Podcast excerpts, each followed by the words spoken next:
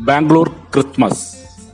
രാത്രി പകലാക്കി ബാംഗ്ലൂർ മത്തനഹള്ളി നഗരവീഥികൾ ജ്വലിച്ചു. വീതിയുള്ള റോഡുകളിൽ വാഹനങ്ങൾ കുതിച്ചു പാഞ്ഞു. ജനൽപ്പാളികളിൽ വെളിച്ചം പുറത്തു കാണിച്ച് അവരുടെ ഫ്ളാറ്റ് കൺമിഴിച്ചു. ഡിസൈൻ എഞ്ചിനീയർ രാകേഷിന്റെ ഭാര്യയും മകനും ഇനിയും ഉണർന്നിട്ടില്ല. ആ ഞായറാഴ്ച അവർ കാത്തിരിക്കുന്നതാണ്. അതിനടുത്ത ദിവസം ക്രിസ്മസ് ആയിരുന്നു. രണ്ട് മുടക്കു ദിവസങ്ങൾ. അടുത്തു വന്നതിനാൽ ലാൽബാഗിൽ പൂന്തോട്ടം കാണാൻ അവരൊന്നിച്ച് പദ്ധതിയിട്ടു. കിലോമീറ്ററുകൾക്കപ്പുറത്തുള്ള അവരുടെ യാത്രയിൽ രാകേഷ് കാറോടിച്ചു. മുൻ സീറ്റിലിരുന്ന് കാഴ്ചകൾ കണ്ടു മകൻ മുനീഷ്. അടുക്കായി വെച്ചിരിക്കുന്ന റോഡുകൾ പന്നലുകൾ പല രൂപത്തിൽ വെട്ടിയൊതുക്കിയ പൂന്തോട്ടങ്ങൾ ഇടയ്ക്കിടെ വഴിയോരത്തുള്ള മാടക്കടകളിൽ നിന്ന് വല്ലതും വാങ്ങി കഴിക്കുക അവരുടെ പതിവാണ്. ഭാര്യ നിമ്മി അതിന് വിലക്കാറുണ്ടെങ്കിലും അതും മകൻ പരിചയപ്പെടട്ടെ എന്നാണ് രാകേഷിന്റെ മതം. മുളക് പുരട്ടിയ കത്തിരിക്ക ഉപ്പിലിട്ട കൈതച്ചക്ക എന്നിവയെല്ലാം അതിൽ ചില വിഭവങ്ങൾ മാത്രം. ചില കളിക്കോപ്പുകളും വാങ്ങിയേക്കും അങ്ങനെ കന്നഡ സംസാരിക്കുന്ന മധ്യവയസ്കയായ ഒരു സ്ത്രീ യേശുരൂപം വിൽക്കുന്ന കാഴ്ച കണ്ടു. കണ്ണുടക്കിയപ്പോൾ രാകേഷ് അവിടേക്ക് നീങ്ങി. വില പേശാതെ തന്നെ ഉണ്ണിയേശുവിന്റെ പ്രതിമ വാങ്ങിച്ചു.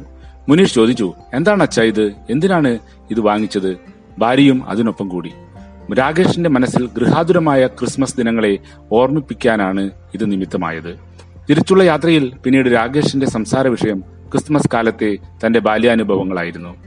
കൂരിരുട്ട് പകൽ പോലും തങ്ങി നിൽക്കുന്ന തന്റെ ഗ്രാമത്തിൽ താൻ പണ്ടു പണിത പണിതുയർത്തിയ പുൽക്കൂടിനെ കുറിച്ചായിരുന്നു അതിൽ പ്രധാനം.